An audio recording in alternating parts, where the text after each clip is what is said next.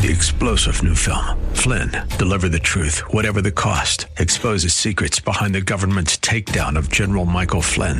Flynn knew what the intel world had been up to. He ordered the first audit of the use of contractors. This set off alarm bells. He told the truth. He was the most dangerous person for Donald Trump to hire. They had to get rid of Flynn. Flynn, deliver the truth, whatever the cost. Available now. Watch it today. Go to salemnow.com. Salemnow.com. This is Cornerstone Connection, the radio ministry of Pastor Gary Hamrick of Cornerstone Chapel in Leesburg, Virginia. Pastor Gary is teaching through Romans. Real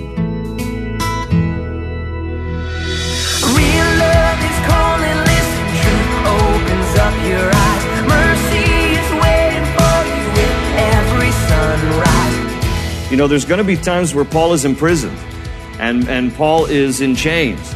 Uh, not on this occasion. This is the end of his third missionary journey, but he always has this perspective that no matter what his circumstance, he's not a slave to anything or anyone except the Lord. That he is a willing servant of the Lord Jesus Christ. He is a doulos. He is a servant of Jesus Christ, and he's called. He's not hired, he's not appointed. He's called to be an apostle, the Greek word apostolos, meaning one who is sent out.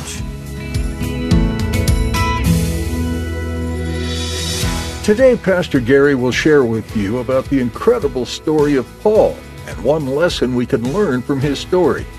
Throughout Paul's story, after his conversion, he was imprisoned.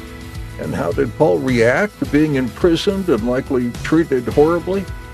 He continued to praise God despite his circumstances. He continued to be a witness to those whom he could speak to. And this lesson is one we can benefit from. No matter what our circumstances might be, we can always continue to praise God. At the close of Pastor Gary's message today, I'll be sharing with you how you can get a copy of today's broadcast of Cornerstone Connection. Subscribe to the podcast or get in touch with us. But for now, let's join Pastor Gary in the book of Romans, chapter 1, with today's edition of Cornerstone Connection. Romans chapter 1. We're going to start a new book study. Romans chapter 1. Yeah, exciting. Always exciting to start a new book study. So the book of Romans chapter 1. Let me give a bit of an introduction to this book as we always do when we start a new book together. And this introduction might go longer than others normally will. So Lord willing, we get through chapter 1 tonight.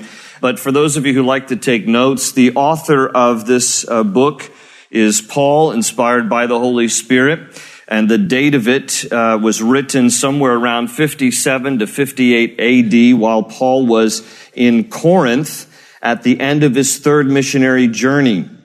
This letter is written to the church at Rome, which was not founded by Paul. Now, this is an interesting thing. Uh, most of the epistles that Paul writes are written, in fact, all except with the exception of Romans, written to uh, either challenge or encourage uh, those fellowships that he has been instrumental in planting. Uh, this is an exception. Paul did not found the church at Rome. He is writing from Corinth at the end of the third missionary journey because if you remember from our study in the book of Acts that the Lord had told Paul that he must go to Rome back in Acts chapter 19. But in Acts chapter 21, it says that he's going to encounter great hardship and trouble when he gets to Rome. So when he's in Corinth, he doesn't even know if he's ever going to get there. I mean, he doesn't know what awaits him except only hardship and difficulties. And so anticipating that he may never even see them, he writes this letter from Corinth to strengthen and encourage the church that has formed there in Rome. And uh, the church that has formed here in Rome is both a combination of Jews and Gentiles. So it is both Jewish and Gentile believers in Christ.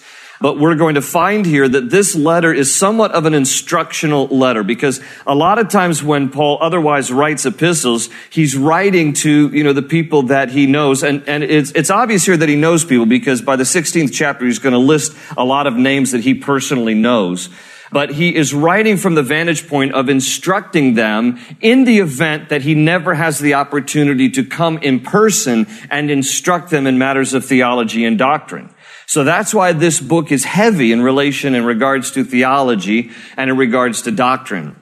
Now, theology is the study of theos, God. And the word God, his name is mentioned 153 times in the book of Romans. This is a book about God. On average, every 46 words, you have the name of God. So throughout this book, very heavily oriented towards who God is, uh, mentioned 153 times. The word law is mentioned 72 times. Christ mentioned by name 65 times. Sin is mentioned 48 times.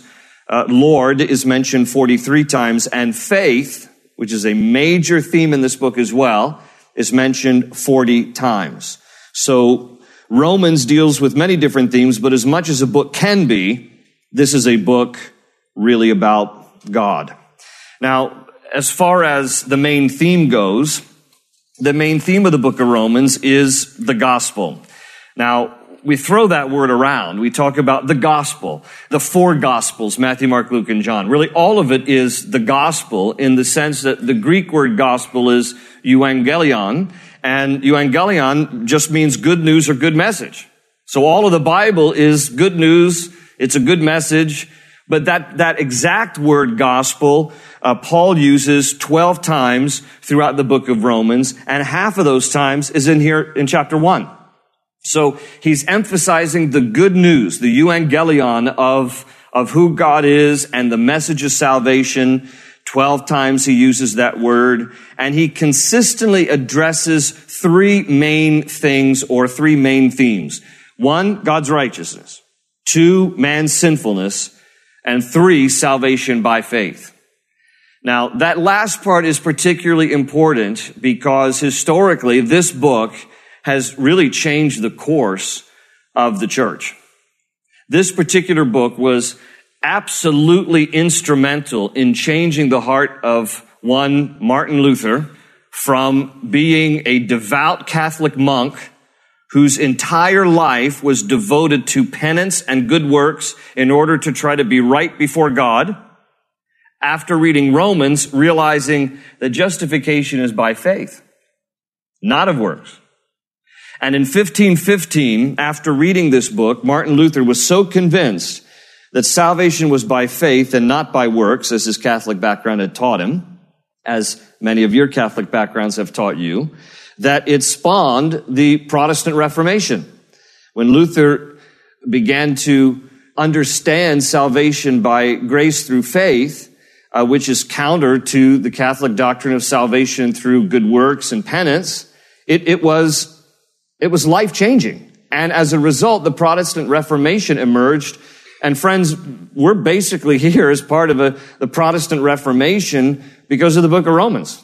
Because in large part, God moved the heart of Martin Luther to revolt against the doctrine of works as the method of salvation and understanding faith as the method of salvation. And so, so here we are. This is what Martin Luther said when he had this epiphany through the book of Romans. He said, quote, I greatly longed to understand Paul's epistle to the Romans and nothing stood in the way but that one expression, the righteousness of God because I took it to mean that righteousness whereby God is righteous and deals righteously in punishing the unrighteous. Night and day I pondered until I grasped the truth that the righteousness of God is that righteousness whereby through grace and sheer mercy, he justifies us by faith Thereupon I felt myself to be reborn and to have gone through open doors into paradise. This passage of Paul became to me a gateway to heaven, end quote. And so it changed his life.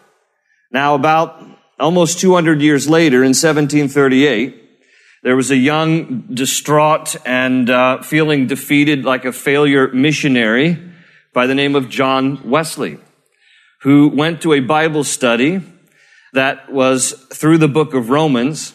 And after he read some of the notes from Martin Luther in his epiphany after having studied the book of Romans, John Wesley said this in 1738, quote, I felt my heart strangely warmed. I felt I did trust in Christ, Christ alone, for my salvation. And an assurance was given me that he had taken my sins away, even mine, and saved me from the law of sin and death. You can read some other things that Augustine wrote as well in the mid fourth century AD, just about how the book of Romans was life altering for him as well. So while some of this is going to be, you know, kind of doctrinally thick, this is a book that has significantly influenced the lives of many profound people, and the result of which is, you know, here we are hundreds of years later, a byproduct of some of these guys like Martin Luther and John Wesley and some other key early fathers of the faith where the book of Romans was eye-opening and life-changing for them. A key verse in the book of Romans, Romans 1:16. I am not ashamed of the gospel because it is the power of God for the salvation of everyone who believes, first for the Jew and then for the Gentile. We'll talk about that as we get through chapter 1, hopefully tonight. A little bit more about some of these terms here. And now this is going to get heady a little bit, but we'll break all this stuff down. We go through the book of Romans. But it is so rich in theology and doctrine that we're going to find throughout Romans that some of the specific theological topics that Paul addresses include God's wrath in chapter 1, the universality of sin in chapter 3, justification, what does that even mean, that word? We'll talk about that when we get also into chapter 3, the security of salvation in chapter 5, he talks about sanctification between chapters 6, 7, and 8. He talks about election, a doctrine that has divided a lot of fellowships in chapter 9. He talks about God's plan for Israel in chapter 11, spiritual gifts in chapter 12, and principles of Christian liberty through chapter 14 and 15. And here's an interesting footnote to the book of Romans. 100 years ago, roughly, the book of Romans was required reading at Stanford University Law School because of the eloquent way that Paul makes a logical legal argument about doctrine. The way that Paul discourses throughout this book and the way that he is so skilled in explaining deep, profound truths, it became the textbook for students at Stanford University Law School 100 years ago. Now, not anymore, but it was in the day regarded as instrumental in helping attorneys to begin to art- articulate deep and profound legal matters and to argue in a way that was intelligent and eloquent. Paul set the example here. Even Stanford University followed it years ago. Also now, as we think about the book of Romans, let's frame the context as well regarding the city of Rome, just so we understand uh, who he's writing to here and what's going on in Paul's day. Rome, of course, was the capital and most important city of the Roman Empire, founded in 753 BC, but not mentioned in the Bible until the New Testament. There's no reference to Rome in the Old Testament. Located along the banks of the Tiber River, about 15 miles from the Mediterranean Sea. And in Paul's day, the city had a population of over 1 million people, many of whom were slaves. So here's this church within the city of Rome, bustling city, a million people. This church made up of both Jews and Gentiles, a church that Paul didn't start, but a church that he's concerned about, that he loves. And so he's writing all this doctrine and theology in the event that he never gets to see him. Now he will end up getting to Rome, but not so much to be a part of ministering to the church at Rome, but it'll be in Rome where he's executed under the hand of Nero when Nero has him beheaded. So this is still 57, 58 AD, thereabouts. This is about when he writes this letter. He has been a Christian now for about 20 to 25 years. And so as he writes the book of Romans, uh, let's look here in chapter 1, verse 1, and make our way through here and take a look at uh, his instruction here to the church at Rome. First of all, he says in verse 1, Paul, a servant of Christ Jesus, called to be an apostle, and set apart for the gospel of God. So there's a mouthful already in verse one. He is, he identifies himself as a servant. The Greek word is doulos. It is the way he begins his letter to the Galatians and the Philippians. Galatians 1-1, Philippians 1-1. He refers to himself as a servant, a doulos. You know, there's going to be times where Paul is imprisoned and, and Paul is in chains. Uh, not on this occasion. This is the end of his third missionary journey, but he always has this perspective that no matter what his circumstance, he's not a slave to anything or anyone except the Lord. That he is a willing servant of the Lord Jesus Christ. He is a doulos. He is a servant of Jesus Christ, and he's called. He's not hired. He's not appointed. He's called to be an apostle, the Greek word apostolos, meaning one who was sent out and set apart for the gospel. There's that Greek word euangelion for the gospel, the good news of God. Verse two, the gospel he promised beforehand through his prophets in the Holy Scriptures regarding his son, who is, as to his human nature, was a descendant of David, and who through the Spirit of holiness was declared with power to be the Son of God by his resurrection from the dead, Jesus Christ our Lord. So he begins by reminding the, the, uh, the church that, that Jesus was promised by the prophets in the Holy Scriptures. So everything in the Old Testament was pointing to and leading up to the revelation of Christ regarding his son, who, notice again in verse 2, as to his human nature, a descendant of David. So he's going to speak here about the proof of Jesus' humanity, and then he also adds the proof of his divinity, all in this verse. The proof of his humanity was that he was a descendant of David. And the proof of his divinity was that through power, he was declared to be the son of God by his resurrection from the dead. It's interesting too, the word declared there in verse 4, and who through the Spirit of holiness was declared with power to be the Son of God. The word declared in the Greek is horizo. We get our English word horizon. Horizon is the line that is the furthest visible thing that separates heaven and earth. And it is the true line of demarcation between heaven and earth. And so in that sense, Jesus is the true line of demarcation here about what is true and what is right, that he is in fact as according to his human nature, descendant of David, according to his divinity, he was raised from the dead with the power of God, and he is Jesus Christ our Lord. And he says in verse 5, through him and for his name's sake, we received grace and apostleship to call people from among all the Gentiles to the obedience that comes from faith. And you also are among those who are called to belong to Jesus Christ. Verse 7 To all in Rome who are loved by God and called to be saints. Called to be saints. A lot of times that word saints we think as, you know, some human being who's been, you know, venerated in some way. And so, especially in the Roman Catholic Church, there's a lot of saints, saint this, saint, saint that. And the fact of the matter is that the word saint is a word that applies to all who are believers.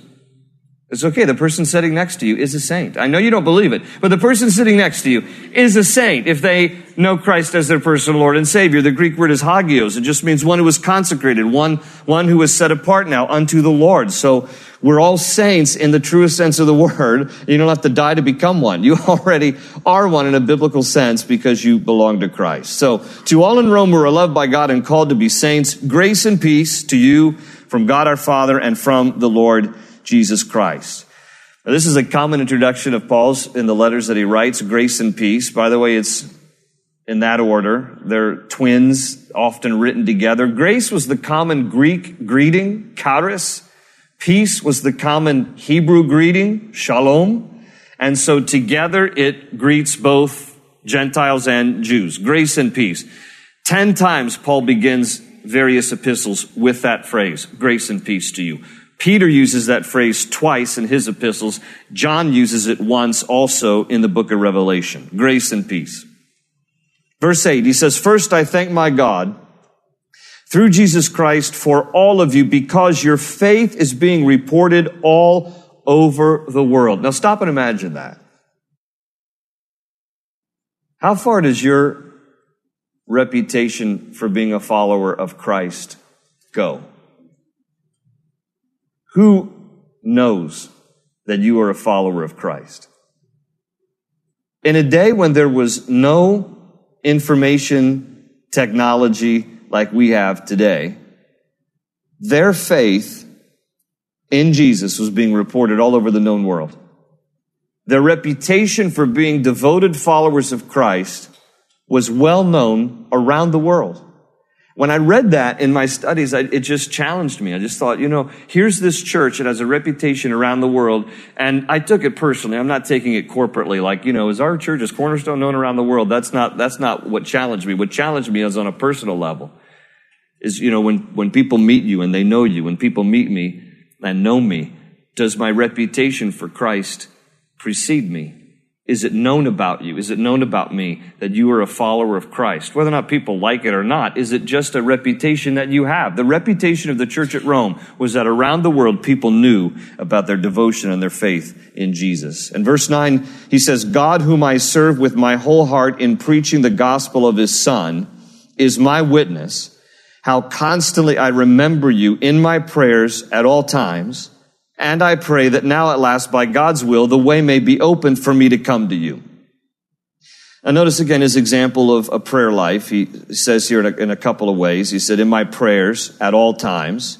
He says, and I pray. And so, you know, he's a praying man. Oh, that we should be challenged to be more praying people. He's a praying man here. He says he prays for the church all the time. And, and one of his prayers is that God would open a way for him to be able to come to the church there in Rome. He has a desire to be with them and to minister with them and to share with them, but he's going to leave that up to the Lord. But he's a man who prays. It's another point that I'm challenged by, just between verses 8 through 10. It's like, well, who knows that you're a Christian? How much do you pray? All right? If nobody else is convicted, the Bible study is just for me. Verse 11. He says, I long to see you so that I may impart to you some spiritual gift to make you strong. That is, that you and I may be mutually encouraged by each other's faith. I do not want you to be unaware, brothers, that I planned many times to come to you, but have been prevented from doing so until now, in order that I might have a harvest among you, just as I have had among the other Gentiles. Of course, he's speaking about a spiritual harvest. You know, he looks forward to the opportunity of seeing great fruitfulness in their fellowship. And so, you know, he just wants to be a part of that. He says, you know, I long to come to invest in you, to plant the seeds, and, and for God to give the increase and to see a harvest uh, as a result of the ministry of the church there. He says in verse 14, I am obligated both to Greeks and non-Greeks, both to the wise and the foolish. That is why I'm so eager to preach the gospel also to you who were at Rome.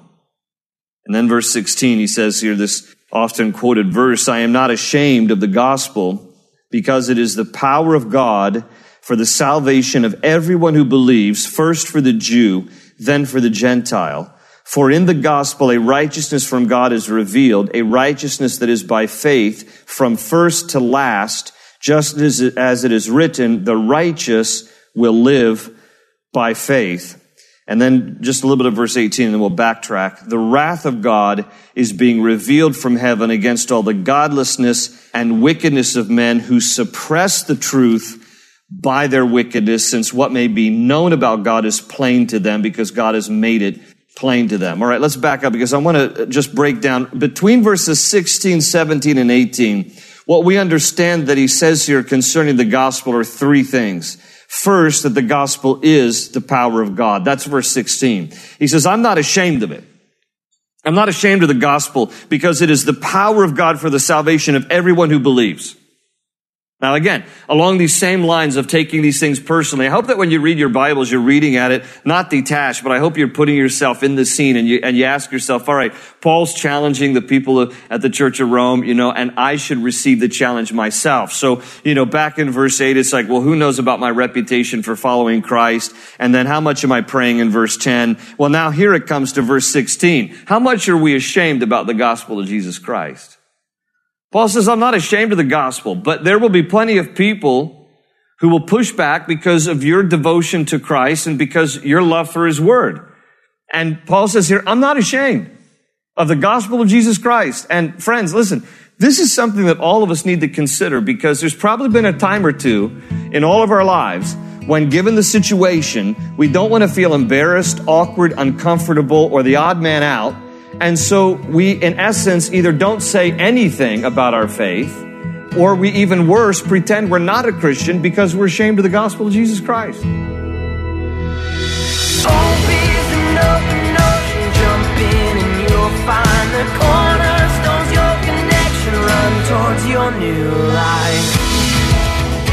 We're so glad you joined us for this edition of Cornerstone Connection as Pastor Gary Hamrick teaches through the book of Romans. If you'd like to hear this message again or others like it, feel free to visit our website at cornerstoneconnection.cc. You can also download our mobile app so you can have these teachings with you on the go.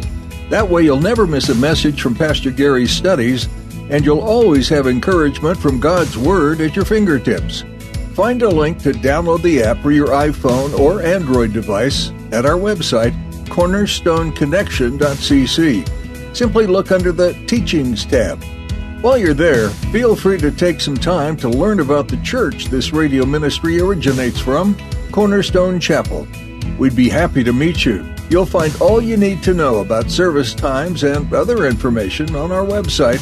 Again, that is cornerstoneconnection.cc. We hope and pray that you've been blessed by today's teaching in the book of Romans. Keep reading on your own in this book to discover many other inspiring and motivating things. Pastor Gary will continue teaching through the book of Romans on our next edition of Cornerstone Connection. They say you're a wandering soul, that you've got no place to go, but still you know, you're not alone.